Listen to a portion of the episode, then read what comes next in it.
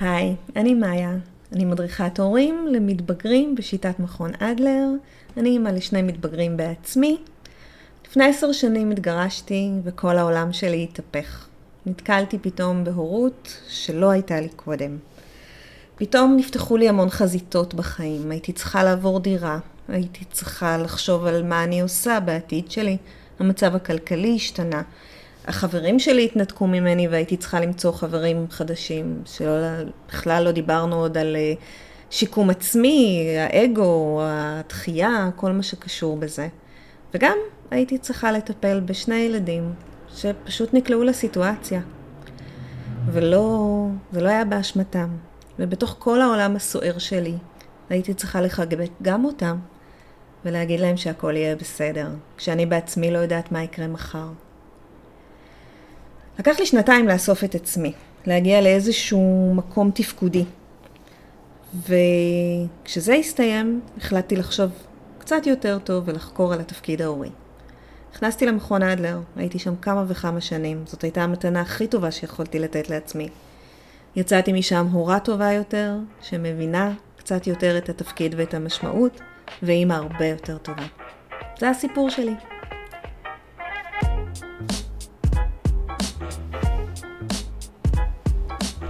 ברוכים הבאים לפודקאסט שלי. וברוכות הבאות לפודקאסט שלי, גם אתן. אני שרון, מדריכת הורים, ובפרק הפעם אנחנו עוסקות בנושא שהוא רגיש מאוד ומלא חמלה ואהבה לכם ולמתבגרים שלכם. אנחנו עוסקות במתבגרים, להורים גרושים. לטובת הנושא המרתק והמאוד עמוק הזה הזמנתי את מאיה. ומאיה עכשיו תציג את עצמה עוד טיפה, רק עוד כמה מילים על הקליניקה ועל מה ומי. תודה, ותודה שהזמנת אותי. אמ, אז שוב, אני מאיה ויש לי קליניקה. בקליניקה הזו אני מטפלת בהורים למתבגרים. אמ, מטפלת זה מילה גדולה, אנחנו עושים איזושהי הדרכת הורים. ובעיקר אני מתמחה בהורים גרושים, ששם הכל משתנה, ששם הכל אחר. אז אני מאוד שמחה שבאת אלינו, אליי, לאולפן, והאמת שהייתי רוצה להתחיל דווקא אה, בשאלה, אמרת אחרי שנתיים, לקח לי שנתיים להגיע להיות תפקודית. כן. ואני רוצה רגע ללכת על המשבר, זה כאילו הרגע המשברי של הדבר הזה, שהבית, או מה שחשבת עליו מתפרק. מה היה בשנתיים האלה? אני לא זוכרת. זו האמת. אה, אני זוכרת הרבה אה, כדורי הרגעה ו- וקצת אה, אימא ואבא מסביב. באמת, חוץ מהמשפחה שלי שמאוד עטפה אותי, הכל השתנה. אני קמתי יום אחד למציאות שבה אני גם אימא וגם אבא. אני קמתי יום אחד למציאות שאני לא מתעוררת בבוקר עם הילדים. הילדים אצלו. מה אני עושה? איך בכלל קמים בבוקר? למי זה נראה טבעי לקום בבוקר בלי הילדים שלו? לא הגיוני. אה, לא היו לי חברים, כי יש הרבה סטיגמות על מתגרשים, ויש הרבה פחד ממצב לא ידוע. אז החברים ניתקו איתי קשר, לאט אבל בטוח. אה, אז, אז לא היה לי מעגל חברתי, לא היה לי מה לעשות בשבתות הפנויות שלי, למשל. אה, אז לא ידעתי מה עושים, באמת, זה עולם חדש, אני התחתנתי עם החבר הראשון שלי. מה זה דייטים? מה זה? מאיפה זה בא? עכשיו... ועוד כשהתחתנתי איתו, לא היה דבר כזה שנקרא טינדר? פי, מי ידע על דבר כזה? שיא הטכנולוגיה. ובכלל, את יודעת, את אומרת שליש מהאוכלוסייה גרושה, אבל איפה הם? כאילו, איפה, איפה מוצאים אותם? והכל, כל החזיתות נפתחות. כלכלית, יש ירידה ב... כאילו, איך שחייתי קודם, אני כבר לא יכולה לחיות עכשיו. אני צריכה לעבור דירה. אה, לגור במקום אחר יהיה לי יותר זול, אבל לנתק את הילדים שלי מהבית ספר שלהם. הגדול שלי היה בדיוק מתבגר, לנתק אותו מבית ספר היה הדבר הכי גרוע שיכולתי לעשות, הוא גם אמר לי את זה בעצמו. אה, הכל, אני לא יודעת, כל חזית שאת... איך מסתכלים על חשבון בנק? בחיים לא הסתכלתי על חשבון בנק. איך הולכים למוסך? סליחה על המגדריות, אבל מי הלך למוסך? אה, כל החיים עוברים טלטלה ושינוי. מעבר לזה שיש את ה... ניפוץ האשליה הזאת של דיסני, שאמרו לך שאת תמיד, תמיד, תמיד תחיי עם נסיך חלומות, happily ever after. לא יודעת, אני חושבת לא. שאת מבינה שהוא לא נסיך כבר באיזשהו שלב. נסיך, נסיך, למה ככה? נסיך של מישהי אחרת. אבל אה, תשמעי, לא ידעתי שמתגרשים. אף אחד לא אמר לי. אמרו לי, מתחתנים וזהו, וחיים באושר ואושר. מה זה להתגרש פתאום? פתאום את מבינה שאהבה זה לא לתמיד. לא לימדו אותי את זה. תראי לי. סרט אחד של דיסני, שאהבה זה לא לתמיד. אחד. את פשוט פתאום אמרתי, אני דווקא, בא, מה זה מעולם אחר? ואני כן. מתה על דיסני, ואני בן אדם שקולנוע זה פס הקול של חייו. אבל אוקיי. מצד שני, כשאת מספרת לי את הסיפור הזה, אני יושבת פה ואני אומרת, אני? אני באתי לנישואים עם המחשבה שכל יום בבוקר אני בוחרת מחדש, שזה לא טריוויאלי שאני נמצאת ב- במערכת היחסים הזוגית שלי. וואלה. שכל יום בבוקר אני בוחרת מחדש בבן הזוג שלי. את הרבה יותר חכמה. אני לא, לא יודעת, זה לא, זה לא חושבת שזה עניין של חוכמה, אם ניקח את זה אחורה, אני חושבת שזה עניין של כנראה בית שבאת ממנו, כנראה. או איזה שהם פרדיגמות שהיית חשוף אליהם במהלך חייך. אבל אני אומרת שהמצב הזה, כן. של ההתנפצות, זה התנפצות בכל מצב, כי גם אם אני הייתי מתגרשת, אני חושבת שהייתי חווה התנפצות כזו, וכל מה שאת. מתארת היה נוכח גם בחיים שלי. אפילו שלכאורה, כן. כאילו אני יותר... אה, ריאלית. מפוקסת, כן, ריאלית, אבל אני חושבת שהייתי חווה את אותה חוויה של התנפצות, כי בכל זאת בחרת אה, לכרוך את חייך עם מישהו. התחתנתי עם אהבת חיי, עם האיש שהייתי איתו מגיל 17, לא הייתה אופציה. ובאמת, את יודעת, גם עשיתי הכל לפי הספר. הייתי, אה, סיימתי לימודים ב- במגמה הנכונה, אה, צבא, אוניברסיטה, התחתנתי, ילדים. מה, מה, מושלמת. אני- הייתי מושלמת, אז מה, מה הקטע? את צריכה להתמודד עם זה. תשמעי, זה, זה משבר. אה, למי שקצת מודע, זה המשבר השני בחשיבותו, אחרי עיבוד בן משפחה מדרגה ראשונה. מבחינת חומרה, מבחינת הזעזוע שהוא עושה על המערכת. עכשיו, את בעצמך מרוסקת לחלוטין. את בכלל צריכה להבין איך אני חיה בלעדיו. אה, כמה? 21 שנה חיינו ביחד. זה בעצם עיבוד בן משפחה מדרגה ראשונה. כן. אם נסתכל על זה בואי, שנייה. גם זה לאבד את החבר הכי טוב שלך, שאמור לך, לעזור לך להתמודד עם עיבוד בן משפחה מדרגה. ראשונה. התמיכה, האיש סוד שלי, זה שהייתי איתו באמת מ- מילדות. מגיל 18 היינו ביחד. ואז זה משבר. אז זה משבר מאוד גדול, ואנשים נכנסים לדיכאונות מאוד גדולים, כי הדרך לא ברורה, תצאי מזה, את לא תצאי מזה. עכשיו, גם פה יש איזה... יש כללים. בסופו של דבר, אנשים בדרך כלל עוברים את אותו דבר. את עוברת את המשבר, יש חמשת שלבי האבל של קובלר רוס, את גומרת אותו. אפשר להיפטר ממנה. לא. לא. ואז את, אה, את מתחילה באיזושהי העצמה, ו, ואת מתגברת, ואת מתחילה לעבור תהליך של חיפוש עצמי. רגע, אז מי אני? אני זאת שהייתה בבית, או אני מישהו אחר? מה אני אוהבת? מה אני צריכה? וכמו כמו שאמרתי, לקח לי שנתיים להגיע למצב של לראות מי אני, של טיפול פסיכולוגי, של אה, לקום בבוקר ולשים רגל אחת אחרי השנייה. באמת, משבר מאוד מאוד גדול. ואז אמרתי, אוקיי, עכשיו, אני הייתי האימא הטובה, הוא היה במרכאות רשע, זאת אומרת, הוא שם את הגבולות בבית, והוא היה הסמכות. איך שמים גבולות? אתה היית גזר והוא היה מקל? כן. היה אצלכם ממש, אה, תחכו שאבא יחזור? כן, כזה? כן. עכשיו, הילד בן 12, מאיפה אני מתחילה להגיד? הוא יותר גבוה ממני. באמת, ראש וחצי מעליי, מה אני אגיד לו עכשיו? נו, נו, נו. מה אומרים? איך עושים? הוא לא רק בן 12 ונו נו נו ולקחו לו את דמות הסמכות, הוא גם במשבר. מאוד זה גדול. שההורים של שלו במשבר זה ישר באופן טבעי גורם גם לילדים להיות במשבר. הילדים, אה, המחקרים אומרים שזה משבר של מינימום שנה, שיש להם שנת אבל, שהם ממש צריכים להסתגל למצב החדש. עכשיו בואו, ילדים סתגלנים, אנחנו יודעים את זה, אנחנו לוקחים אותם לסבתא, הם יודעים איפה הסוכריות. בבית הם לא ייקחו סוכריות. הם יודעים אה, להתנהל בחוקים של בית ספר, בבית ספר, ובבית שלנו בחוקים אחרים לחלוטין. זה לא משהו שהם לא יכולים לעשות. אבל התפרק להם הבית, ויש להם שני חדרים. וכמה שתספרו להם שתהיה לכם שני ימי הולדת ותקבלו שתי מתנות, זה לא... באמת, זה לא מפצה על מה שקורה. הרבה הורים בשלב הזה נכנסים להגנת יתר, אה, כולל אני. הילד... מה אה, זה אומר הגנת יתר? הילד עבר גם ככה מספיק.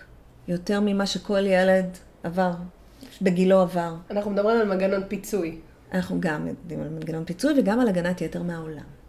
זאת אומרת, אני אלחם בשבילו, ואני אה, אדבר עם אבא בשבילו, ואני אהיה המגן האנושי שלו כדי שהוא לא ייפגע יותר. כי די, זה לא אשמתו. הוא נקלע לסיטואציה. עכשיו, את יושבת בתוך כל המנגנון הזה, כל הזמן אומרים לך, וכל הזמן מפמפמים לך, קודם כל הילדים. הם הכי חשובים בסיפור הזה.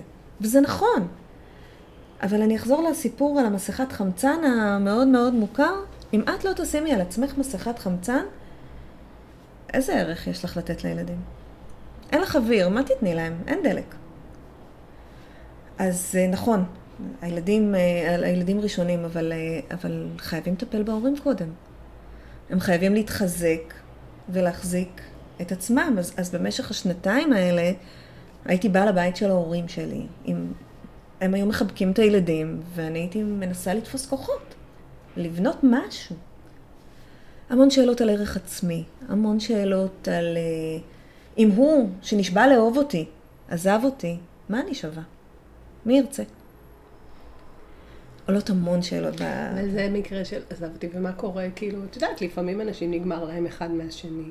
אז גם, גם אז קיימות השאלות על הערך העצמי. אז האהבה היא סופית?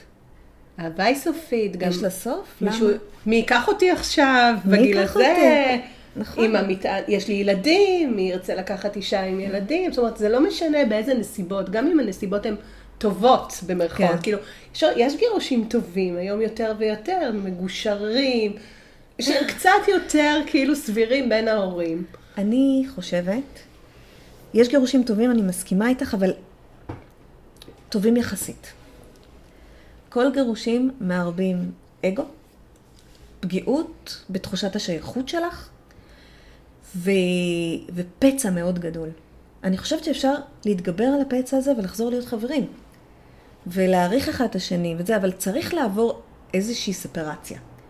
צריך לעבור תהליך היפרדות. וכמו שבני הנוער המהממים שלנו צריכים לבעוט בנו כדי להיפרד, אנחנו גם צריכים לבעוט בבן זוג. אני מאוד מסכימה עם זה. חייב לעבור תהליך ספרציה, ואחרי זה סבבה, הכל יחזור לקיומו, אבל משבר צריך שיהיה.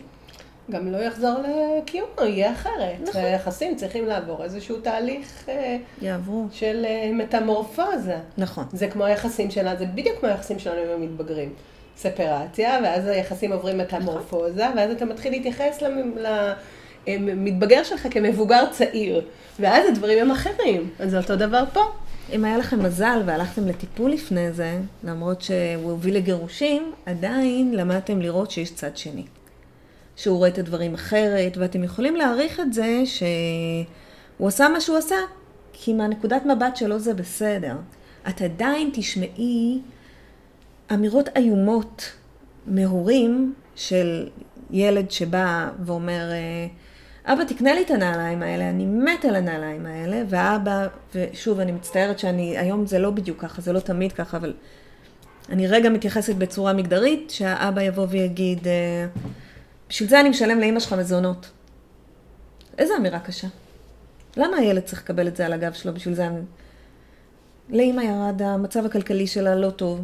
אבל, אבל מה שאבא מנסה להגיד פה, זה תשמע ילד, אני משלם מזונות, זה אומר שיש לי פחות כסף לחיות עם עצמי. אני צריך להשתקם כלכלית כרגע, אין לי כסף. ו- ואני לא יכול לקנות לך את זה. וכואב לי. או שהוא כי אני לא אומר את לקנות את זה. או שהוא באמת אומר, כאילו הוא מוציא את התסכול, כן. בעצם הוא מוציא את התסכול שלו, על הילד. שהוא לא מטופל, על הילד. עכשיו, אני מנסה רגע לקחת את הצד ה... כי באמת, בעשר שנים האלה פגשתי גרושים וגרושות נפלאים, שזה באמת היה המצב. אבל הוא מוציא את התסכול הזה על הילד. עכשיו, מה הילד אשם? נכון, הוא משלם מזונות לאמא, אין ספק. אבל הילד באמצע. תגידי לאימא שלך, תגיד לאבא שלך, שהילדים נקלעים באמצע של המשבר הזה, ו... וזה לא פייר. ואנחנו יודעים שזה לא פייר, אנחנו מצטערים על זה דקה אחרי זה. כי אנחנו רק אנשים, ולפעמים עולה לנו. אז רגע, אז בואי אני אוספת רגע את השיחה שלנו עד פה, כי אני רוצה שנתקדם קצת לבני הנוער. אני אוספת דקה את השיחה שלנו ואני אומרת, קודם כל חמלה עצמית. זו סיטואציה בלתי אפשרית, שבתוך הסיטואציה הנפשית, הרגשית, הסוערת, הבלתי אפשרית הזאת, אתה צריך למצוא, לגלות את הכוחות בעצמך, כדי להגיד לילד, רגע, אני לא רוצה להגיע למקומות של לה- לה- להטיל אשמה או זה, אני צריך לבוא אסוף, וכדי להיות אסוף אני צריך קודם כל לטפל בעצמי. נכון. אז אני חושבת שאם אנחנו כבר יכולים לתת מדרגה ראשונה, זה כשהמצב מאוד מאוד מאוד סוער. ותמיד יגידו לכם לשים את הילדים במקום הראשון. אז תגידו, הם במקום הראשון, אני מטפל בעצמי רגע, כדי שאני אוכל להיות ההורה המיטיב. ולנסות לתת אולי ככה מאוד, אה, תקשורת מאוד בסיסית, של אנחנו נדבר על זה כשאני אבין מה קורה לי. כשאנחנו, לשקף הרבה את הורים המצב. לא יודעים לעשות את בדיוק, זה, אז אני חושבת לעצור. שברגע של לשקף מצב של, אה, אני כרגע מאוד, כמו שאנחנו מלמדים אותם בעצם ויסות רגשי, נכון. אז לקחת את זה, לווסת את עצמנו דרכם, ואז כאילו זה גם יעזור לווסת להם את המצב. זאת אם אני מדברת על המדרגה הראשונה שאנחנו אני נמצאים בה אוסיף עוד כרגע. משהו. אני אה, אמרת את זה, אבל לא, לא הרחבנו. חמלה. לעצמך. אתה תטעה, את תטעי, אתם תוציאו תסכולים, אתם אנשים, אתם בסך הכל בני אדם. אמנם בראייה שלי גרושים הם, אה, הם גיבורי על, כי הם באמת מצליחים להתמודד עם קשיים לא נורמליים, אבל חבר'ה, אתם אנשים. אז גם אם עשיתם, מותר לבקש מהילד סליחה. מותר לעצור ולהגיד, תקשיב, הייתי נורא נסער, לא התכוונתי. זה בסדר. ולסלוח לעצמכם על זה כדי להתחיל מחדש. כדי לא... לא... שלא. יהיה כדור לא- שלג. בדיוק. זאת אומרת, לא- רגע, לא לראות את יחמיר. עצמך. כן, הכל בסדר. הייתה, היינו בדיאטה, אכלנו שוקולד, לא נורא, מחר ממשיכים. בדיוק, לא כמו שפעם היינו אומרים, טוב, אכלתי, יאללה, עכשיו אני מתחרע. הקרמבו. הקרמבו, החבילה של הקרמבו. לא מי צריך. יכול לעצור באחד? לא. אז זה בפן של ההורים יודעים, קשוח מאוד. עכשיו בואו נעבור רגע מה קורה בזירה של ה... של מתבגרים. מתבגרים. אז הזירה של המתבגרים עוד יותר מורכבת. קודם כל, זה משבר מתמשך, זה לא התגרשנו וזהו. זה מלווה אותם כל השנה הזאת. אנחנו יודעים שהמשימה שלהם כרגע היא למצוא את הזהות שלהם בשדה החברתי. הם עושים את זה דרך החברים שלהם. עכשיו, בואו נחשוב על ילד שרוצה להיות כמו כולם וההורים שלו התגרשו. מה זה עושה לערך העצמי שלו? אני לא כמו כולם. אני רוצה להיות כמו מלכת הכיתה, אבל ההורים שלה לא גרושים. בסוגריים, חכה ילד, גם זה יגיע, אבל בוא לא. בוא נגיד אה. שסטטיסטית הם לא כאלה חריגים כבר היום. נכון, אבל עדיין הוא צריך להתמודד עם חריגות. על איך הוא מביא את עצמו לתוך החברה שאליה הוא מנסה להתקבל עם החריגות הזאת. מעבר לזה, זו תקופה כל כך סוערת בחיים שלהם, כל ההורמונים, כל הניסיונות האלה למצוא חן, תחשבי לחזר אחרי ילדה בפעם הראשונה, אה, לקום ולראות שיש חדשקון וזה סוף העולם, הרי הכל דרמה, הם כל כך סוערים. מחשבות על אהבה. תחשבי, את מדברת איתי על, התפרצ... על, על התנפצות דיסני? תחשבי. עליהם. הם, הם, בני, הם לא בני 30 שמתנפצת להם, מתנפץ אז להם אולי אהבה החלום. זה לא לתמיד. מה זה האהבה הזאת? מה זה משפחה? נכון. איך זה, זה יכול להתפרק? זה לא הדבר הכי יציב, הרי משפחה זה יציבות. תמיד אמרו לי שאתה יכול לסמוך רק על המשפחה שלך. אז איפה המשפחה שלי? בדיוק, זה שאלות? מורכבות מאוד. נכון. ועם זה הוא מגיע. עם זה הוא מגיע, עם כל הדרמות האלה. עכשיו, כשאנחנו מייעצות להורים של מתבגרים, אנחנו אומרים להם, חד משמעית, חבר'ה, הילד צריך יציבות בבית, הוא צריך גבולות, הוא צריך את הקירות של הבריכה הסוערת, הוא צריך משהו שהוא יודע שהוא יכול להתנפץ עליו. גם בשביל לשבור את הגבולות, את צריכה שיהיה גבולות. והכל סוער גם בחוץ, והכל סוער גם בפנים, ואין שום דבר שייצב אותו, שיחזיק אותו, שיחבק אותו ויגיד, אני המבוגר האחראי, אני פה. כי אתה לא המבוגר האחראי, אתה עזבת את הבית. אתה לא כזה אחראי. את פירקת משפחה, על מה את מדברת? איך... אתם נכשלתם. לפעמים, יש בתים מסוימים שזה גם אה, פחות הערכה להורים. איזשהו זלזול כזה של אתם נכשלתם, מה, למה יש לי לצפות? ילדים, אנחנו יודעים שילדים בגיל הזה גם מסתכלים ואומרים, איך יהיו החיים שלי בעתיד. כן. אלה החיים שאני מצפה לעצמי עכשיו. אבא התחיל לרכב על אופניים, ואימא מתלבשת בשמלות שקטנות עליה. מה העניינים? זה, זה מה שמחכה לי. אז זה נורא משפיע. נורא משפיע בגיל הזה, שכל מה שאתה רוצה זה להיות אה, מגניב, אה, וגם זה מילה. ככה ההורים שלך הם כאילו האויבים שלך במרכאות. ואז עכשיו, רגע, אז אני צריך לבחור עם מי אני הולך, רגע, מי האויב שלי? אבא האויב שלי, אמא האויב שלי, שניהם האויבים שלי. מי יותר מסכן? יש פה גם עניין של. את רוצה להגיע יותר עמוק? אבא שלך חרא של בן אדם. חצי מהדם של אבא שלי זורם בתוכי, מה זה אומר עליי? כל הדברים האלה, גומרים אותם בשלב של מציאת זהות. כי הם צריכים איזשהו עוגן, וכרגע אה, גם אה, אימא ואבא שנראים הכי עוגן, הם לא עוגן. וחבר'ה ילדים הם ססמוגרפים מהלכים.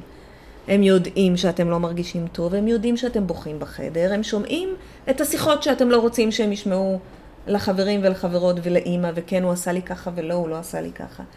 עכשיו, שוב, יש שתי תקופות, יש באמת השנתיים הראשונות הזאת, אצלי, אצל אחרים זה זמן אחר, של הכל נורא סוער, זו התקופה הקשה. ויש גם את התקופה הרגילה, אוקיי, אנחנו כבר גרושים. בוא נראה איך חיים עם זה. אז אצל אימא מותר לאכול בסלון ואצל אבא אסור. אצל אימא אני יכול להישאר עד 12 בלילה ואצל אבא עד 8. מה עושים עם זה? ואני אומרת זה בסדר. זה בסדר שבכל בית יהיה חוקים אחרים. אבל אלה המקרים היותר קלים. מה קורה כשאימא חוזרת בתשובה? ילד בן 12, להחזיר אותו עכשיו בתשובה, זה טוב לו? זה לא טוב לו? הוא עכשיו רוצה להיות הכי גבר בשכונה. מה לימודי גמרא ובלי בנות? או נגיד ההפך, משפחה דתייה שאימא חוזרת בשאלה, מה זה אומר עליה? היא כופרת. אני חונכתי לדעת ש, שמי שהוא לא דתי הוא איש רע. ואז אימא רעה? אבל זאת אימא שלי. היא רעה. עכשיו נוספים להם תפקידים בבית. אה, כשאחד ההורים חלש, הילד, בדרך כלל הבכור, אבל אחד הילדים לוקח את התפקיד ההורי. והוא דואג לאחות הקטנה, או לאח הקטן, והוא דואג לאימא. ואז מגיע מצב ש... שהילד בא ואומר, אבל אבא, ת... לאימא אין כסף, תיתן לה כסף. רק זה, זה גם היפוך תפקידים. זה לא התפקיד ואז שלו. כשזה היפוך תפקידים, נראה את ה... מי שמרגיש מבוגר אחרי, אי אפשר להציב לו גבולות, כי הוא זה כי שמציב את. הגבולות בבית. הוא המבוגר, יש שם בלבול מאוד גדול. יש המון פחד של הורים להציב גבולות, במקרה הזה. כי- בכל המקרים. רגע, אני רוצה לשים לשולחן, בכל המקרים. כי יש פה סיפור של אהבה. אנשים לא מקשרים גבולות עם אהבה, הם חושבים שזה נכון. יגרום לילדים שלהם לא לאהוב אותם. אבל אני אבא שרואה את הילדים שלי פעמיים בשבוע כשאני באה לשחק איתם מתחת לבית, והם ישנים אצלי כל סוף שבוע שני. והילד שלי מתבגר, ויש לו בר מצוות, והוא משחק כדורסל עם חבר'ה, ויש לו איזה ערב גיבוש בצופים, והוא יעדיף את זה עליי. הוא תמיד יעדיף את זה עליי. כי זו המשימת חיים שלו, זו התקופה שלו. הוא צריך להתחבר עכשיו. ומה איתי? לא ראיתי אותו שבועיים.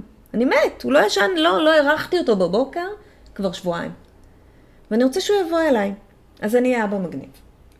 אז אני אקח אותו, ואני אוציא הרבה יותר מדי כסף על איזה תערוכת משהו, שקר כלשהו, ואני אקח אותו לשם, ואני אעשה לו מלא מלא תמונות סלפי, ואני אשחד אותו שהוא יבוא אליי ואני אקנה לו את הנעלי אולסטאר האלה שהוא ממש ממש רצה.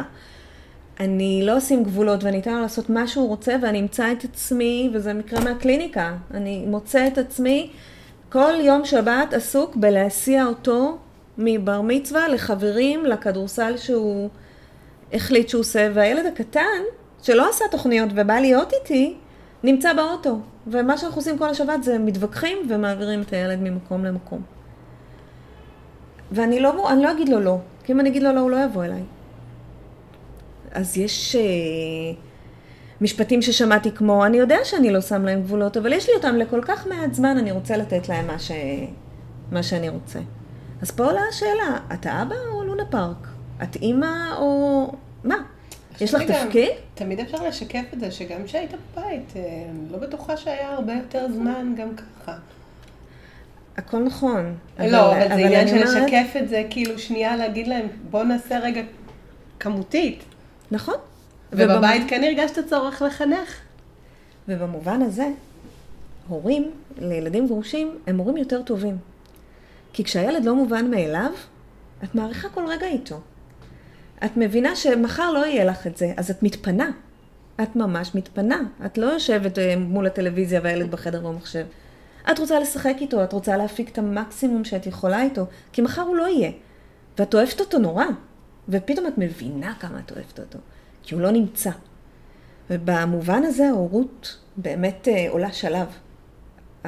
הקשר, הכל, אבל שוב, המון בעיות. בעיה נוספת, נאמנות הורית. למי אני נאמן? לאמא או לאבא? למי? יש לי פה שאלה, כי באמת, נגיד, אימא מציבה לי גבולות שאני לא אוהב, או אבא מציב לי גבולות שאני לא אוהב. בעצם מה קורה כשהורה אחד מציב גבולות שהילד לא אוהב, בן הנעורים לא אוהב, בת הנעורים, ואז הם אומרים לו, אני אלך לגור אצל אבא, אני אלך לגור אצל אימא. איזה כיף. מה עושים? מה עושים? שוב, כמדריכת הורים את יודעת שצריך לראות על מה זה יושב. Okay. אוקיי. וכל משפחה, אין גירושים שהם אותו דבר, אין משפחות שהם אותו דבר. כל משפחה יש את הטיפלה שלה, שהוא טיפה שונה. אבל אם נדבר קצת בכלליות, מה עושים? אה, לא, אתה לא עובר לאבא. למה אתה לא עובר לאבא? כי אתה לא, אה, את, אתה לא תלחיץ אותי. עכשיו, כמובן, שיתוף פעולה עם אבא. לעבור לאבא כי מסיבה לגיטימית, זה בסדר גמור. תעבור לאבא, אם, אם זה יותר טוב לך, יותר קרוב לחבר, לא יודעת. אם יש סיבה אמיתית, זה בסדר. אבל כאמצעי איום, לא. כי, וואלה, אם לא תקני לי את המכונית החדשה שיש לכל החברים, אז uh, אני אעבור לאבא. זאת אומרת, את, את לא... זה מאוד חשוב בעיניי, בגלל זה אני... כי, כי מאוד לא חשוב עליי אה, הסיפור הזה של גבולות. סחיטה. זה לא יכול להיות סחיטה. אנחנו נדבר בסוף על שיתוף פעולה הורי, חייב להיות פה שיתוף פעולה. אבל אה, גם, את יודעת, לפעמים גם כשילד קטן יותר אומר, אני לא רוצה לישון אצל אבא, לא נעים לי, לא... האימא שבי ישר, אז אל תישן אצל אבא, זה טוב לי, אבא רע. תראי, איזה אבא רשע, אני אימא יותר טובה, הופלה ניצחתי. זה מאוד טוב לאגו שלי, שהילד רוצה לישון. כי אני תמיד כן. בטוחה שאצלי יותר טוב, אז הנה, הוא לא רוצה בכלל להיות שם. בבקשה. אני חייבת להגן עליי, אפרופו הגנת יתר שדיברת עליה. נכון. זה, זה נותן לך כלים להגיד, אה, בטח שהוא צריך את ההגנת יתר, זה הנה, הוא לא רוצה להיות אצלו. אנחנו ידענו שהוא רע. אז הנה אני מקבלת את הלגיטימציה, והנה, את יודעת, זה קצת כמו, אני רוצה שאימא תקלח אותי? אה, כן, אימא כן. זה האימא הטוב, אוקיי. אז גם כאן, רק אימא משכיבה אותי, זה נכון. כזה. לא, ואז למה, למה זה עובד? כי וואלה, אימא עכשיו גבהה בשני מטר, מה, בכיף. אז גם כאן לא. כי אימא ואבא זה אותו דבר. כי אם יש לך קשיים עם אבא, אתה צריך לפתור אותם. כי, כי אבא אוהב אותך כמו שאימא אוהבת אותך. ואלה החיים שלך עכשיו. זה קשה, זה נכון, אפשר לדבר על זה, אפשר לראות מה יקל עליך. אפשר uh, בגילאים קטנים uh, לקחת את הדובי מהבית, אפשר uh, המון דברים. אבל אימא ואבא זה אותו דבר, והם אוהבים אותך אותו דבר. אותו דבר כאן, אתה רוצה לעבור לאימא, אתה רוצה לעבור לאבא? לא כמנוף, לא כ... אז עכשיו יש לי עוד שאלה. Yeah. ומה קורה כשילד לא רוצה ללכת? הוא אומר, אני לא, לא רוצה יותר לאבא, או לא, לא רוצה יותר ללכת בכלל. למה? לא רוצה יותר, לא מסתדר איתו. לא מסתדר איתו, בסדר. צריך הרבה נכונות. תפקיד של מי? תפקיד של מי זו שאלה מצוינת. אה, של שני ההורים. של האימא לתמוך ולחזק, ושל האבא לפתור את הבעיות עם הילד. כי הילד חשוב, ושני ההורים לא יוותרו עליו. או הפוך רגע. או הפוך, או הפוך לגמרי. כל מי שהילד לא רוצה ללכת אליו.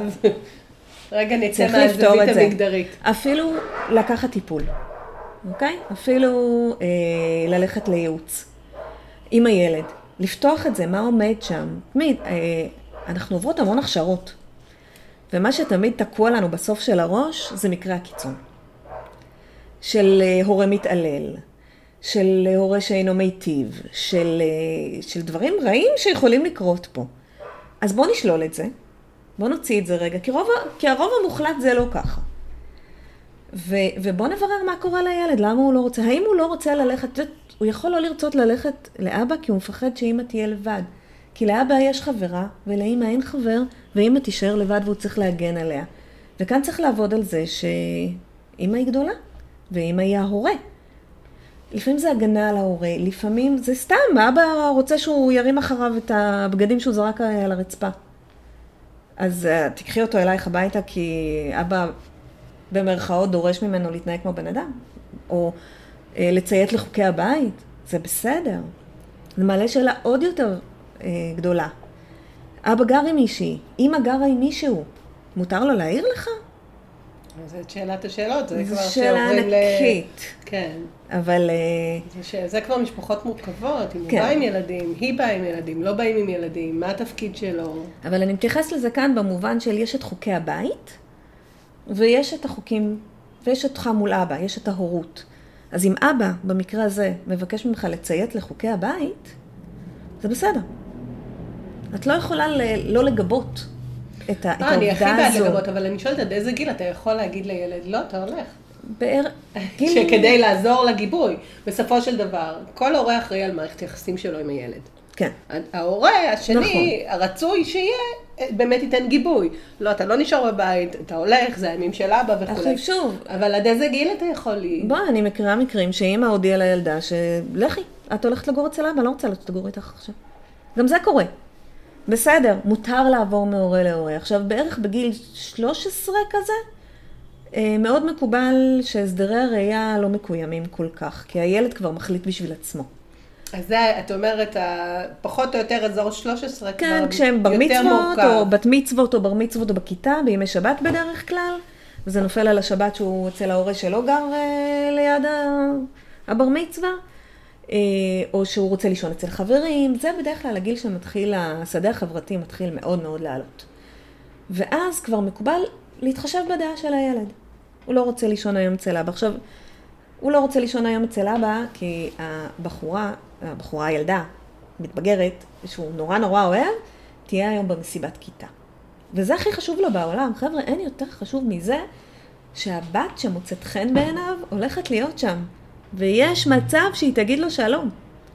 ומבחינתו אין דבר יותר חשוב מזה. לא אבא שמתגעגע, ובוא נודה על האמת, גם הילד מתגעגע. גם הילד רוצה לראות את אבא.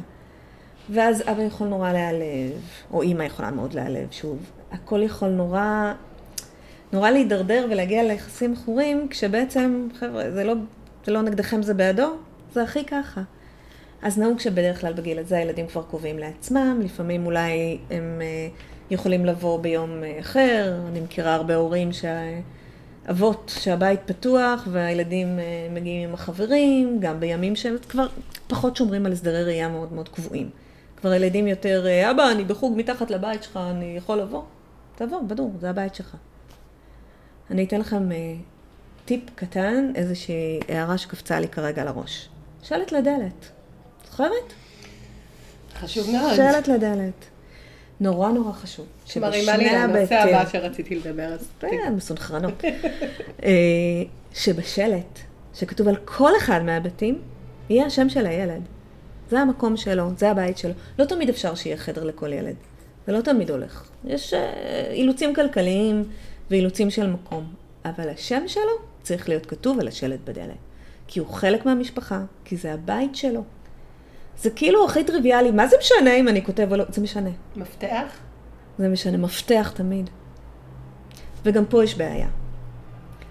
כי בימים שהילד לא נמצא, בגלל זה שאלתי. אמא או אבא רשאים לעשות מה שהם רוצים. באמת, והם עושים. נפתחת פה חזית נוספת, חזית הזוגיות. לא תמיד הילדים מודעים לחזית הזוגיות. לפעמים בימים שהם לא נמצאים, החבר של אמא ישן אצלה. ולפעמים אה, יש מסיבה. ולפעמים סתם בא לאמא להיות לבד ולרקוד ערומה בבית. ויש פה, אתה יודע, לפעמים רוצה ליהנות מה, מהזמן הפרטי שלה, ואבא רוצה קצת שקט, לשבת עם כוס קולה ולעשות בינג' על איזה סדרה טובה. ולא מתאים לו שהילד יבוא. אז מגיל מאוד קטן מלמדים אותם אה, לכבד את הגבולות של ההורים, לכבד את הפרטיות של ההורים. שזה נכון שהוא אבא, והיום בתור אישה נשואה את לא תעלי על הדעת שלבן שלך לא יהיה מפתח. מה זאת אומרת? זה הבית שלו, יכול לבוא מתי שהוא רוצה. אבל אה, תמיד מתקשרים קודם, תמיד מוודאים. נכון, זה הבית שלי, אבל לא אני ולא אתה רוצים שתיכנס למצב שלא היינו מוכנים לו. אז זאת אומרת, פה תמיד נכנסת. לי השאלה על שייכות. כי בסופו של דבר שתינו בגישת אנדלר. נכון. ושייכות היא אוויר לנשימה, והיא המרכיב הבסיסי החשוב ביותר שיש לנו, לבוא ולהרגיש שייך בבית שלי. ולקבל מפתח ושלט בדלת. ופינה בבית, לא משנה אם זה חדר או נכון. מיטה, נכון. כל הדברים שגורמים לי להרגיש חלק בלתי נפרד ממקום.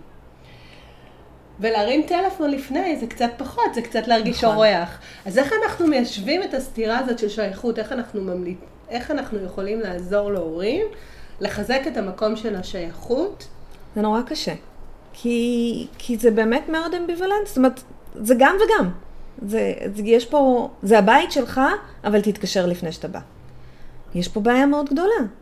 אה, אבל אי אפשר, אין מה לעשות, זאת אומרת, אלה הנסיבות. את באמת, באמת, באמת לא רוצה שהוא יבוא כשמישהו ישן אצלך. אז אני חושבת, אני פשוט חושבת על טיפים לתת קצת להורים, אז אני חושבת שאפשר אה, לעשות כל מיני דברים שמחזקים שייכות. למשל, לשלוח רשימת קניות משותפת. יש נכון. אפליקציות, ואז הוא יכול להוסיף את כל מה שהוא רוצה או רוצה שיהיה בבית של ההורה אני שהוא מכירה מגיע הורה, אליו. ש... לא, זה את יודעת, זה את בדרך כלל שמה בבית מה שהילדים רוצים, אבל אני מכירה הורה שהוא בשלן מדהים, וכל יום רביעי הוא שולח תפריט לאישור לילדים.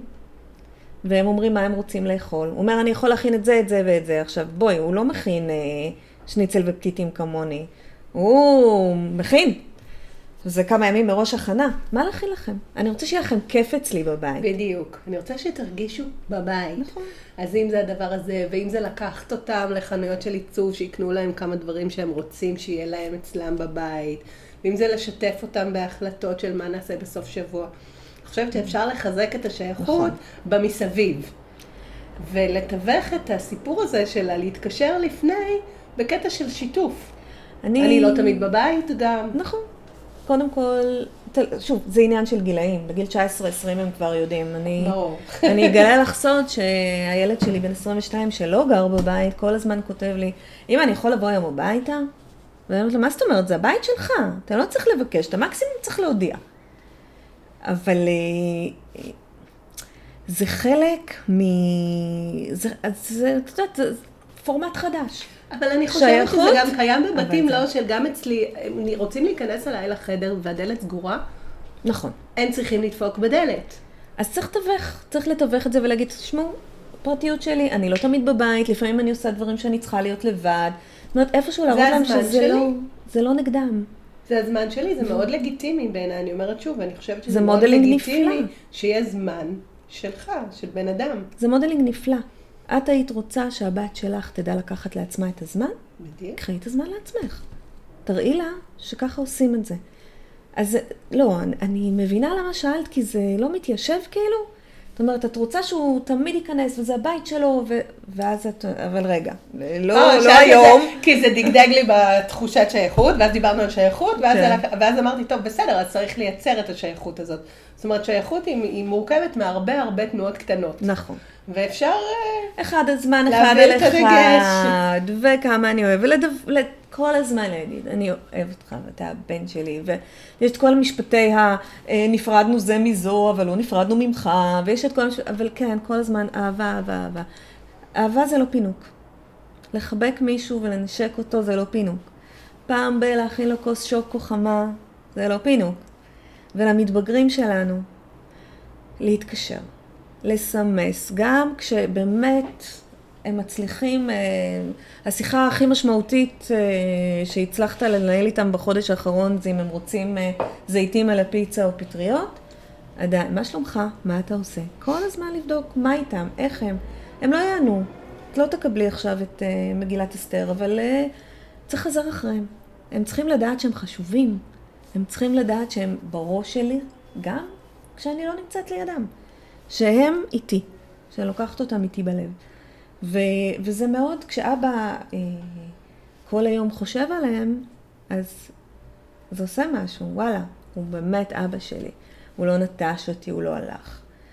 יש הרבה מקרים של הורים שעושים דווקא לאישה, ואומרים, "אה, סבבה, אני לא באה לקחת את הילדים. מה תעשי? מה תעשי? זה קורה הרבה, באמת. מה שמפתח חרדות נטישה איומות אצל הילדים, וחוסר יציבות, שוב. וחוסר יציבות. ולמה הוא אמר לי? מה שמעמיד את אחד ההורים במצב של אה, לטייח כל הזמן, ואת ההורים של האיש, של ההורה המסכן עומדים, אבל הוא צריך לדעת מי זאת אימא שלו. אה, מעמיד אותך במקומות מאוד מאוד קשים כדי להגן על הילד מצד אחד, או לא להגן, זאת אומרת, יש פה המון דברים שעולים. אה, כי זה מאוד חשוב שם. בעולם שאנחנו מדברים על עולם שהוא לא יציב, שדיברנו, מה שמתבגרים צריכים יציבות, עולם לא יציב, תעשו את כל מה שאתם יכולים כדי שהעולם יהיה יציב. לכן מאוד חשוב לדעתי, לפחות בהתחלה, זה לשמור על הרגלי ה... כן. הסדרי הראייה, כדי שהם ידעו שביום כזה וכזה, אבא רואה אותם, לא משנה מה קורה. את יודעת, שאלתי באחת הקבוצות שאני נמצאת בהן, יש, אה, את העלית פוסט על חמישה דברים שתמצאו בבית של מתבגרים. נכון. אז אני העליתי פוסט ואמרתי להם, חמישה דברים שתמצאו בבית של מתבגרים בהורים גרושים, להורים גרושים. אוקיי. מה זה? אז התשובות היו ככה, את ספר החשבון, שהוא צריך היום, היום, היום, אה, לוחות גדולים שבהם כתוב מתי הם אצל אימא, מתי הם אצל אבא ומה התוכניות שלנו. וזה משהו שלא קיים בבתים רגילים. זאת אומרת, גם אם יש לך אה, לוח זמנים ואת קובעת את זה, יש הרבה לוחות כאלה, מתי החוגים, מתי הזה שמסדרים. לוח של מתי אני אצל אימא, מתי אני אצל אבא, מתי אני פה. זה הדבר הכי חמוד והכי קשה ששמעתי. כי זה כאילו לא דבר טבעי. למרות שזה הכי טבעי במונחים האלה. כמו שדיברנו קודם, ואני אמרתי שמבחינתי אה, גירושים זה ניפוץ הפנטזיה, ואת באת אני בכלל באה מבית שזה לא פנטזיה, אז יש בתים ש, שגירושים הם, אה, את יודעת, גירושים זה כן בסדר או לא בסדר. זו צורת החיים שלנו. כל אחד מגיע בצורת חיים אחרת. אה, והילדים, אני חושבת, בסופו של דבר, לומדים ליהנות משני העולמות. אמרתי, שני מהולדת, שתי מתנות. שווה. או יום הולדת אחד, ועדיין שתי מתנות. נכון. עם היחסים מספיק טובים כדי לקיים יום הולדת אחד, אה, חגיגה אחת, למרות שמי חוגג גם חגיגה אחת, הרי זה לא פחות משבוע. את יודעת, גם בבתים של הורים גרושים זה, זה דילמה. עם הילד ביחד או לא עם הילד ביחד? מה אני הולכת לראות עכשיו את אימא שלו? זאתי שהפרידה בינינו? זה מה שאני הולכת לראות. אני שמעתי מה היא אמרה עליי. אה, הוא הולך לראות עכשיו את האח שלי? הוא מסוכסך איתו כבר שנים, מה הוא צריך לראות אותו עכשיו? יש הרבה דברים כאלה, ואז אומרים, אוקיי, למען הילדים, בואו נעשה את היום הולדת המשותף. וזה לא תמיד הדבר הנכון. בשנה הראשונה זה לא הדבר הנכון בכלל, כי אם נחזור לדיסני, יש סרט כזה על שתי בנות שמחזירות את אימא ואבא, קובעות להם דייטים וזה. כן. זה החלום של כל ילד. שההורים יחזרו לחיות ביחד וההורים שלו, החיים שלו יחזרו למה שהיה. אז בשנה הראשונה לא, לא, לא, לא, לא לתת להם כאילו איזושהי אה, אה, מחשבה של סיכוי לחזור. כי אם אמרתם שאימא ואבא נפרדו כי הם לא מסתדרים, אז הנה הם מסתדרים. אז מה, הנה, עכשיו הם מסתדרים. לא הסתדרו, נפרדו, מסתדרים, קדימה, צריכים לחזור. כן, זה כל הזמן תעתוע, אפרופו כן. זה חוסר יציבות. אז בשנה הראשונה לא עושים את זה. אם אמרתם נפרדים, אז נפרדים, אל תזה, עכשיו תחזרו. אתם, אתם פרודים? אתם לא פרודים? מה זה אנשים פרודים? איך זה נראה פרודים? נכון, אבא גר בבית, אמא גרה בבית, מי הלך? אז הוא נשאר, הוא לא נשאר? המון בלבלה סביב העניין הזה, באמת, זה, זה נורא קשה לילדים. אז שוב, אני חוזרת, בשנה הראשונה אנחנו לא עושים מפגשים ביחד, אנחנו לא נותנים שום חזות של משפחה מאושרת, כי מה שקורה לילד שהוא מקווה, ואז הוא מתאכזב עוד פעם, וזה עוד אכזבה שהוא חווה, ועוד אכזבה שהוא חווה. ולא, למה? למה להעביר אותו את זה עוד פעם? אחרי שנה, כשהכול נרגע, כשהכול שקע, המציאות התקבלה, עכשיו הנורמלי שלי זה הגירושים, משהו אחר כבר אפשר לדבר על זה. אפשר להתחיל לדבר על זה. אפשר לדבר על זה, אפשר לעשות את זה, שוב, תוך כדי גבולות, תוך כדי אנחנו לא חוזרים, אנחנו חוגגים יום הולדת. עכשיו אני מדברת על זה ושומעת בראש שלי עשרות קולות של מה פתאום, אנחנו מאה... אה, יום הולדת הראשון חוגגים ביחד, וככה אנחנו מרגישים משפחה. בסדר, זה עבד לכם. מצוין, אני נורא שמחה. אבל אה, זה הכלל אצבע. כאילו, זה הכלל של... אה, כל משפחה היא לגופה, נכון. אבל יש המלצות, ויש מחקרים, ויש... עבד לכם? אני שמחה, באמת, מה שעובד לכם, כמו בהדרכת הורים. אנחנו הולכים עם מה שעובד למשפחה. אם זה עובד לכם, אם זה, זה חלק ממי שאתם, מצוין. אבל ככלל, תחזיקו את זה, תחזיקו את זה בראש. אז אני אוספת רגע את הפרק על בני נוער, כי אחרי זה אני רוצה להיכנס לפרק השלישי והאחרון שלנו, שהוא קצת, אה, בוא נדבר על איך עושים את זה. אבל בוא נדבר רגע על בני נוער. אז אנחנו מדברים על בני נוער. תקופה רגשית, לימבו רגשי, ג'ונגל רגשי, הכל דיכוטומי, שחור לבן, גם ככה ספרציה מההורים, קושי, זה, אני נותנת רגע כן. לכף יד אחת את מאפייני גיל ההתבגרות. המוח הקדמי עוד לא אה, בנוי לתלפיות, אם בכלל, מה שעובד, המערכת הלימבית, כל הרגשות סוערים, לתוך כל הדבר הנהדר והמקסים הזה, העושר הצרוף. כן, יש, נכנס משבר, משבר מתמשך, כמו שאת אומרת, מינימום שנה, הורים, לא משנה, כן בטוב, ככל שזה יותר בטוב, יהיה להם יותר קל אולי להכיל את המשבר, אבל המשבר יהיה בכל מקרה. נכון. וההתנפצות תהיה בכל מקרה, וכל הדברים שהם חווים. אז אם אנחנו בואי ניתן חמישה דברים שאפשר להגיד על בני נוער להורים גרושים, שזה בנוסף לכל הסערה הרגילה של בני הנוער.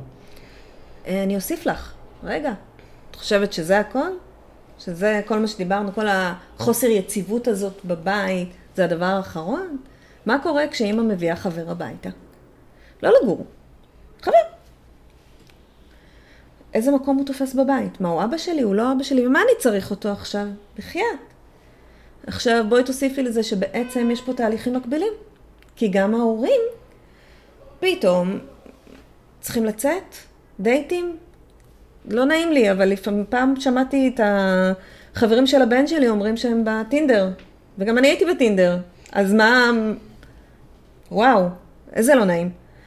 ו, וההורמונים שלהם, וההורמונים שלנו, והנראות, וכל הדברים האלה, פתאום אה, צצים. פתאום אה, אימא מאוהבת, פתאום לאבא יש מישהי חדשה והוא לא יכול אה, להפסיק לחשוב עליה, גם פחות פניות לילד. ההורים שלהם חוזרים לגיל 16, הילדים, בקיצור. תשמעו, חבר'ה, פרפרים, בחיי, את חוזרת לגיל 16, את מאוד נהנית מזה, אבל זה לא תואם גיל. וזה לא תואם את הצרכים של הילד. עכשיו אפשר לקחת את זה למקום מאוד טוב. אתם יכולים לשבת ואתה מבין את החוויה שלו, ולדבר על זה, וקצת לשקף אחד לשני, קצת על הדייטים וקצת על ה... אולי אפשר לד... לפתוח נושא שיחה על יחסי מין, מה מותר ומה אסור, על שתייה, על כאלה, איך לכבד את החברה, איך להתייחס. אפשר לפתוח את זה להמון נושאים כשאתה פותח את זה. אם אתה לא פותח את זה, שוב, הילדה מסתכלת ואומרת, ככה אימא מתלבשת? הילד מסתכל ורואה את אבא שלו שבדיוק יוצא לרכיבה, חוזר כולו מזיע, 60, הוא מסתכל, הוא אומר, מה הוא חושב שהוא? מה הוא בגיל 50 עכשיו מפתח לי שרירים, עושה קעקועים, המון עושים קעקועים, ההתעסקות בנראות שלא הייתה קודם, כי את צריכה, יש לך משימה חדשה, את צריכה למצוא זוגיות. אז זה יכול להיות לטוב, וזה יכול להביא המון אנטגוניזם מטעם הילד, כאילו באיזה פתטי אתה, מה נראה לך שאת עושה? זו עוד חזית שנפתחת להם. וילדים שלא טוב להם בבית, אנחנו יודעים שהם הולכים החוצה. עכשיו שוב, זה הגיל, דיברנו על זה, זה הגיל שבו המוח מאוד מאוד עסוק במרכזי העונג שלו והסיפוקים המיידיים, ולא ממש יכול לחשוב על ההשלכות. זאת אומרת, משחקי מחשב, מסכים, כל הדברים האלה שמגרים את המוח וכל הזמן אה, אה, מפרישים דופמין. ובלי לחשוב על זה שזה הורס לך את העיניים וכאלה, אז בואו נחשוב על ילד כזה שיוצא החוצה לחבר'ה, ובחוץ יש סמים, ובחוץ יש אלכוהול, ובחוץ יש התנהגויות אה, מיניות התנהגויות סיכון. לא, לא טובות. כן. וזה התנהגויות סיכון, כן. אז הוא, אז הוא קצת יותר חשוף להתנהגויות של סיכון. וילד שלא נמצא תחת עינו הפקוחה של אותו הורה כל פעם, קצת יותר קל לו להעלים את זה. כי הוא יכול להיות מסטול רק חצי מהזמן, ואז יום אצל אמא, יום אצל אבא, הם לא ישימו לב. כי הוא יכול אה, להיעלם ולהגיד שהוא אצל אבא. כי הוא, יש לו, יש לו יותר דרכים, ובוא נשכח ש... בוא לא נשכח שהם נורא חכמים. זה גם מאוד מלחש את הכאב. מאוד. והרבה פעמים כאב ורגשות זה לא משהו נכון. שנמצא בהישג ידם לדבר על זה, וההורים שלהם עסוקים בכאב שלהם. ואז הם מחפשים מה ילחש אותו. אז הם יוצאים, הם יוצאים ומוצאים מה שמלחש להם והם את הכאב. מוצאים ואת כי זה. מאוד קל היום. היום מאוד קל. ו- ומשם דרכם, זאת אומרת, אני לא, אני לא יכולה להגיד לך שילדים בבתים נשואים לא, לא עושים את זה, הם גם עושים את זה. אבל אה, לילדים שההורים שלהם גרושים קצת יותר קל להגיע לשם, ויש להם גם קצת יותר סיבות. כי הקושי הוא מאוד גדול, כי המשבר הוא מתמשך, כי אין לי יציבות בבית, כי אבא הביא חברה, ומה אני צריך להתעסק עם זה? והיא נראית בגיל שלי, ומה הוא חושב לעצמו. זה גם בגלים, כאילו אתה חושב שעברת נכון. את הגל, ואז נהיה מגיע עוד חברה. אחד. ואז עברת את הגל והוא נפרד ממנה ויש משהו אחר, נכון. ואימא, וכל פעם קורה עוד משהו, זה כאילו, החוסר יציבות הוא, הוא מתמשך. ופתאום לאמא יש חברים חדשים, ועכשיו אמא שותה יין. או פתאום אבא גילה את קבוצת הרכיבה על אה, זה, והוא והחברים שלו יושבים בסלון. ומה זה הקעקועים האלה עליהם? תחשבי שלילד בגיל 17, אימא בת 40 שעושה קעקוע, זה לא נראה הכי הגיוני. למרות שלאמא זה נראה הכי הגיוני. כי היא חיה מחדש. אז מה היא חיה מחדש? היא, היא מבוגרת, היא בת מאה, מה היא עושה את הדברים האלה עכשיו? איזה בושות! אימא שלי לימד תנ"ך, ו- ואני, אותו דבר? איך יכול להיות? אני צעיר, אני מגניב. מה היא עושה? אז המון קשיים, והמון לחצים. אה, יש באמת, יכולה לפתוח פה יריעה מטורפת על כמה קשה להם, על כמה הם עוברים, ולא את הכל אנחנו יכולים לפתור. אנחנו גם לא צריכים. נכון. אנחנו לא צריכים להיות המטפלים של הילדים שלנו, אני חושבת שזה משהו שחשוב להגיד את זה בפרק הזה.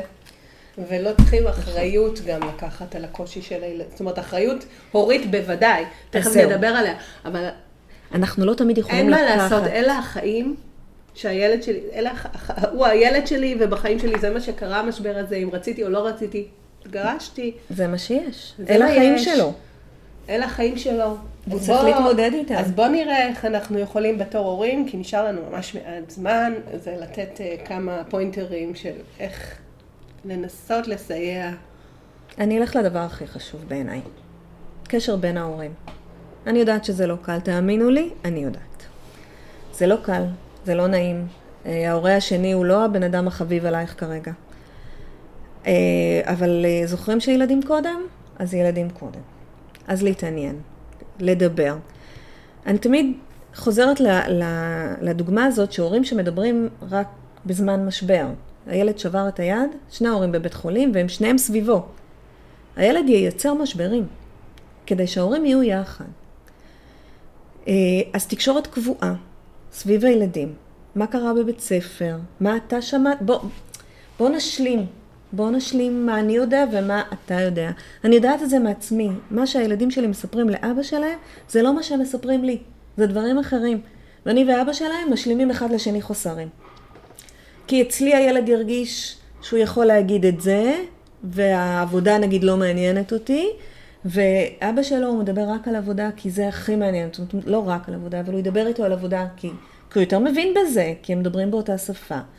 או רגשות פה, רגשות שם, חלק פה, חלק, ילדים צריכים לפרוק, ואולי הם לא רוצים להעמיס על אותו אחד. או שהוא יספר לאבא שלו משהו שקרה בבית ספר, ו- ולי לא. ואני בכלל אקבל תמונה חסרה, כי אני יודעת משהו אחר. אז, אז בואו תרכיבו את התמונה, במיוחד בנושא של התנהגויות מסוכנות. נראה לכם שעובר על הילד משהו? שימו לב אם זה קורה גם בבית השני. נראה לכם שהמורה לא בסדר? בואו נדבר עם ההורה השני, בואו נראה מה הוא, מה הוא חושב. אה, תשתפו בתחושות שלכם לגבי הילדים, בסימנים אדומים שאתם רואים, וגם ביום-יום. תשמעי, הוא היה אצלי, הוא היה אחלה, אה, מצב רוח טוב, הוא התחיל לבנות אה, פאזלים. תבינו שכשאתם מעצימים את ההורה השני, אה, זה טוב לילד. זה טוב גם לכם. כי הילד הוא חצי אתה וחצי את. זה הגנים, זה מה יש לו. וכשאתה אומר לו שאבא דפוק, אתה אומר לו שהוא דפוק. זה לא עוזר לאף אחד. ובואו, אבא לא דפוק. כי אבא זה הבן אדם שהתחתנת איתו, כי אבא זה הבן אדם שרצית לחיות איתו את כל חייך. אז משהו בו כנראה בסדר, את בחרת בו להיות אבא לילדים שלך. זה לא מתאים כרגע, אבל זה התאים פעם. ו... וצריך להתגבר, צריך לבלוע הרבה צפרדעים, וצריך באמת לנסות ו... ולדבר באופן אה, שוטף ובאופן מנומס. ובאתר שלי אני אוסיף, אני הכנתי דף שמיועד אה, לעשות בדיוק את הדבר הזה, לעזור לכם לתקשר. הדף הזה, זה מין תרגיל כזה שבנוי אה, משני שלבים. בשלב הראשון תשב עם עצמך, מה חשוב לי? איזה ערכים הייתי רוצה להעביר לילדים שלי? מה חשוב לי שהם ידעו? אה, מה, מה, איך אני חושב לחנך אותם? אני נותן עונשים? אני לא נותן עונשים? אני מרשה להם לישון עד איזה שעה? האם בכלל צריכה להיות שעה קבועה בשני הבתים? מה אני חושב? מה הייתי רוצה שההורה השני יגיד לי? מה הייתי רוצה להגיד להורה השני? ובעיניי השאלה הכי חשובה, זה מה אני מוכן לעשות כדי לשמור על קשר טוב עם הילד שלי. זה הזמן לחשוב אם אני רוצה שההורה השני יגבה אותי, אם אני רוצה שעונשים יעברו מבית לבית, אם אני רוצה אה, לדעת על הרגלי האוכל שלו, על החברים שלו. אה, ואני בסוגריים אומרת כן, אני רוצה. אני, אני רוצה לדעת מה קורה עם המתבגר שלי, גם כי הוא הילד שלי, ואני אוהב אותו, וגם כי זה באמת חשוב. והחלק השני הוא חלק של הסכמות. אתם יושבים ביחד, יש שם גם כללים, לדבר בכבוד, לדבר בשפת האני, כי אתם מרגישים את זה, זה לא... הצד השני לא מרגיש את זה. ו, ולשבת ולראות מה הערכים שחשובים לכם שיעברו בבתים. ובאמת, מה... איך אנחנו בונים את השיתוף פעולה הזה בשביל הילדים שלנו? בעיניי זה נורא חשוב. בעיניי זה מפתח לכל, אה, לכל הדבר הזה שנקרא לגדל ילדים ביחד ולא ביחד. כי בואו, הבדלים בגישה יש גם בבתים נשואים ששני אנשים גרים ביחד. יש אבא שחושב שצריך ככה ואימא שחושבת שצריך ככה, אבל להם יש יותר מוטיבציה לשתף פעולה. יותר קשה ומסובך, ובגלל זה אמרתי שהורים גרושים הם אה, גיבורי על. יותר קשה זה לעשות את זה כשאתה לא בקשר עם הבן זוג. ואני חושבת שזה משהו שכדאי גם לתקשורת הזוגית שלכם אחר כך, כי אתם תהיו תמיד ההורים של הילדים שלכם. זה לא ייגמר. זה... תיפגשו בחתונות ותיפגשו עם הנכד, תיפגשו עם כולם. אז תעשו את זה טוב. אז אה, קודם כל בסוף, אה, בתיאור הפרק מתחת אני אשים כמובן לינק לאתר שלך, שאפשר יהיה למצוא את המסמך הזה. אני רוצה רגע לאסוף את השיחה שלנו, שהגיעה לצערי לטומאה, תמיד זה לא מספיק, אבל אה, בעצם מה שדיברנו עליו, נתנו כמה פוינטרים, דיברנו על זה, על הקושי של ההורה, ההורים עצמם, המבוגרים נמצאים בסערת רגשות, במשבר מאוד קשה ועמוק, כל טלטלה פנימית, מאוד קשה לתפקד בשנה, שנתיים הראשונות, לוקח זמן להתייצב שוב פעם. וברגעים האלה כדאי להיעזר, חברים, טיפול, הדרכה, כל מה שיעזור לכם לצאת מהבור. וכמובן לתווך את הבור הזה לילדים בהתאם לגיל, במילים, אבל לא לתת להם להרגיש, להגיד להם, העולם שלי רועד, אבל אני פה בשבילכם, אנחנו נצלח את זה ביחד, להשאיר את התקווה. זה במבוגרים. בילדים דיברנו, זה מאוד מאוד אקוטי, מדובר, אה, מאיה סיפרה לי קודם, על 30 אה, אחוז אה, יותר גרושים. במחקרים לילדים 아. גרושים שחשופים להתנהגות סיכונית, כי דיברנו גם למה, גם החוסר יציבות, גם הצורך במיסוך של הדבר הזה, וגם הסיפור של המשבר וחוסר תקשורת של ההורים. אז בעצם מה שניסינו לעשות בפודקאסט הזה זה לתווך בין שני העולמות המאוד כואבים האלה ולהגיד שמכל אחד מהם אפשר לקבל אנרגיה ולייצר איזשהו גשר. וההמלצה של מאיה היא בעצם לייצר תקשורת סביב הילדים. אתם לא צריכים להיות חברים, אתם לא צריכים להיות אוהבים, אתם צריכים להבין שאתם מגדלים ביחד ילדים ולתת להם סביבה יציבה ככל האפשר. את כל התסכולים, ויש כאלה, והם לגיטימיים, תשמרו למקומות אחרים. אם זה לחברים, אם זה... פשוט תשמרו, יש לכם אה, זמן לבד עכשיו בשאיפה שהמערכת שלכם תעבוד טוב והילדים אה, יעברו היטב מבית לבית. אה, זה מה שיש לי להגיד, יש לך עוד משהו להגיד לסכם את הפרק? סיכמת מצוין. תודה רבה. אני תלמידה מצטיינת. את תלמידה מצטיינת. רגע, יש לנו עוד, יש לך עוד את השאלה. נכון. של החזון שלך, כמדריכת הורים. חזוני. היכן את עוד עשר שנים? מה הבאת? מה עשית? לאן את הולכת? אני אגיד לך, דבר אחד שאני יודעת בטוח, זה יעסוק בבני נוער. זה תמיד, מ- מ- מיום ההתנדבות הראשון שלי בעלם בבית ספר, אה, זה היה שם. אני אוהבת את בני הנוער, זה עולם מדהים, כל כך כיף שיש לך עם מי לדבר. איך הם חכמים ונפלאים, ומעצבנים וקשים, אבל זה חלק מזה. אז זה יהיה עם בני נוער, זה יהיה עם הורים גרושים, שזה דם ליבי, וזה יהיה עמותה. כי חלק מ- מהקושי בנישואים, לא לכולם, אבל להרבה, זה, זה מצב כלכלי. ובמצב הכלכלי הקשה, מאוד קשה לקחת עזרה. וזה האנשים שהכי צריכים עזרה, אני יודעת. אני הכי הייתי צריכה עזרה. ו- ואני רוצה באמת להגיע לאיזושהי עמותה שתהיה שווה לכל כיס, שהם יוכלו לבוא ולהתייעץ על ההורות, על הדרכת הורים כל כך חשובה בשלב הזה, כי זה בוא לשלב שאתה עוצר ובוחן את ההורות שלך, ורואה מה חסר לך, ו- ורוצה להרחיב. אז, אז זה, זה החזון, עמותה, ילדים מתבגרים, הורים גרושים. נמצא לזה איזה שם יפה ומעטפת, ואנחנו שם. יאללה, זה מקסים. אני מאחלת המון בהצלחה. תודה, זה נדרש מאוד מאוד. ותודה לכם שהייתם איתנו והאזנתם לעוד פרק של מתבגרים פוד. אה, נשמח שתחבבו אותנו באפליקציות השונות, זה עוזר לעוד ועוד מאזינים להגיע לחומרים החשובים האלה. וכמובן שנשתמע בפרק הבא. ביי!